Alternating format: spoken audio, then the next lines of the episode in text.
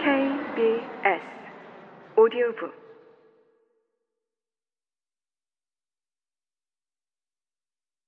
나는 사람은 완벽하지 않다는 말은 완벽히 상대적인 말이라고 생각한다. 모든 관계를 단절하고 나 하나만 놓고 보자면 나는 완벽하다. 잘난 부분, 딱 그만큼의 못난 부분을 갖춘 완벽한 밸런스를 갖춘 사람이다. 비틀어진 부분이 있고, 그래서 나오는 독특한 시각과 표현력이 있다. 모나게 튀어나온 못된 심술도 있고, 그 반대편엔 튀어나온 만큼 쑥 패여서 무언가를 담아내는 포용력이 있다. 대부분의 장점과 단점은 이렇게 서로 등을 지는 형태라 떼어놓고는 말할 수가 없다. 예민함과 섬세함, 둔함과 털털함처럼 어디에나 맞는 만능 퍼즐 조각이 없듯 이렇게 각자의 모양으로 존재하는 우리는 그래서 누군가에게는 반드시 완벽하지 않다. 이 당연한 사실을 쌓여만 가는 사회성 때문에 종종 잊곤 한다. 그래서 우리는 상대의 단면에서 벗어난 모습을 보았을 때 종종 실망이란 것을 한다. 실망이라 함은 바라던 일이 뜻대로 되지 않아 상한 마음을 뜻한다. 여기서 우리가 주목해야 하는 건 상한 마음이 아니라 바라던 일이다. 실망은 결국 상대로 인해 생겨나는 감정이 아니다. 무언가를 바란, 기대를 한, 또는 속단하고 추측한 나에게서 비롯되는 것이다. 앞서 말했듯 우리는 완벽하지 않은 고유의 모양으로 존재하는데 타인을 바라보는 시각 또한 그렇다. 나의 경험치와 취향, 태생적 기질 등이 빚어낸 지극히 사적인 시선으로 서로를 볼 수밖에 없다. 그러나 기대에는 아무 잘못이 없다. 보이지 않는 부분을 가늠하는 것은 인간의 특권이자 낭만이니까. 그게 없이 어찌 사랑에 빠지거나 연민을 느낄 수 있겠는가. 그렇다면 기대의 반대 의미는 무엇일까?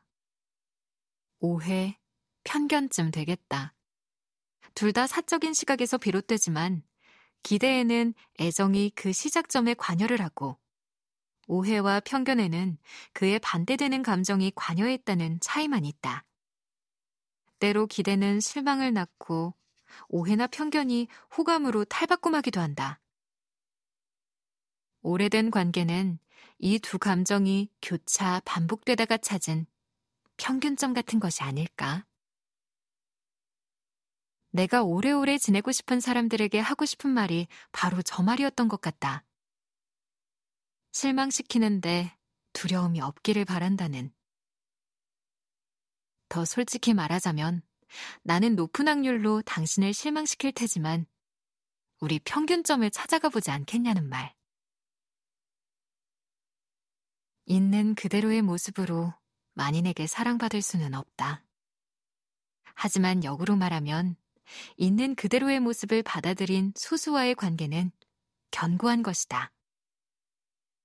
한 번도 실망시키지 않고서는 나는 누군가와 진실로 가까울 자신이 없다. 우리 마음껏 실망하자. 그리고 자유롭게 도란거리자.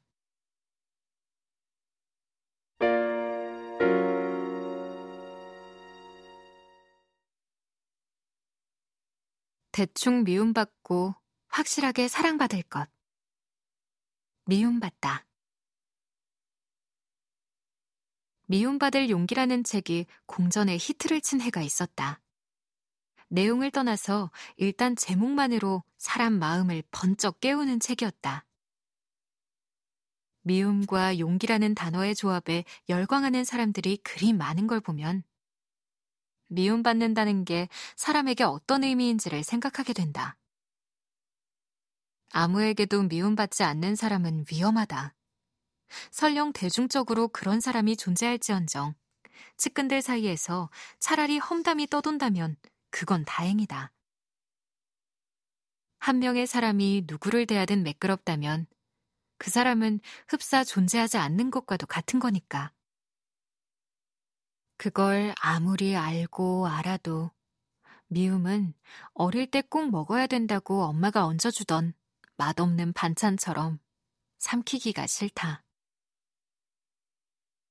10명의 사람 중 두세 명에게서 미움을 받는다면 문제가 없어 보인다.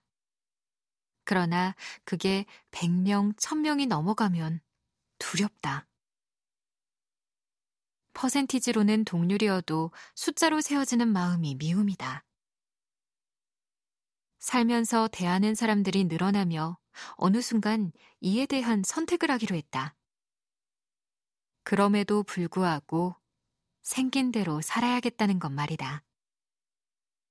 방송을 하면서부턴 더더욱 그랬다.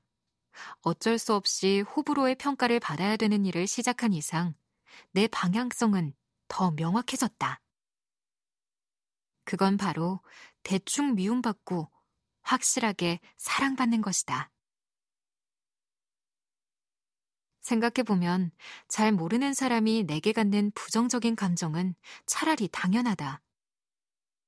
사람은 서로를 각자의 주관으로 바라볼 수밖에 없다. 그 앵글에서 모두에게 완벽한 피사체이고 싶은 마음을 가지면 그건 지옥의 시작일 테다. 대신 생긴 대로 살아가다 걸음망에 걸러지는 내 사람들은 사금처럼 귀하다. 내가 라디오 DJ를 꿈꿨던 이유도 라디오는 카메라보다는 좀 더 자연스럽게 나의 모습을 드러내고 함께 소통할 수 있을 것 같다는 생각에서였다. 듣다가 별로라 채널을 돌려버리는 사람들이 수없이 존재하겠지만 꾸준히 함께 해주는 사람들은 나의 삐뚤빼뚤한 모양을 보고도 같이 웃어주는 사람들이다. 방송인 동시에 이럴 수 있는 곳은 라디오가 유일한 것 같다. 대충 미움받고 확실하게 사랑받자. 미움받을 용기까지는 없는 사람들에게 권하고 싶은 나의 인생관이다.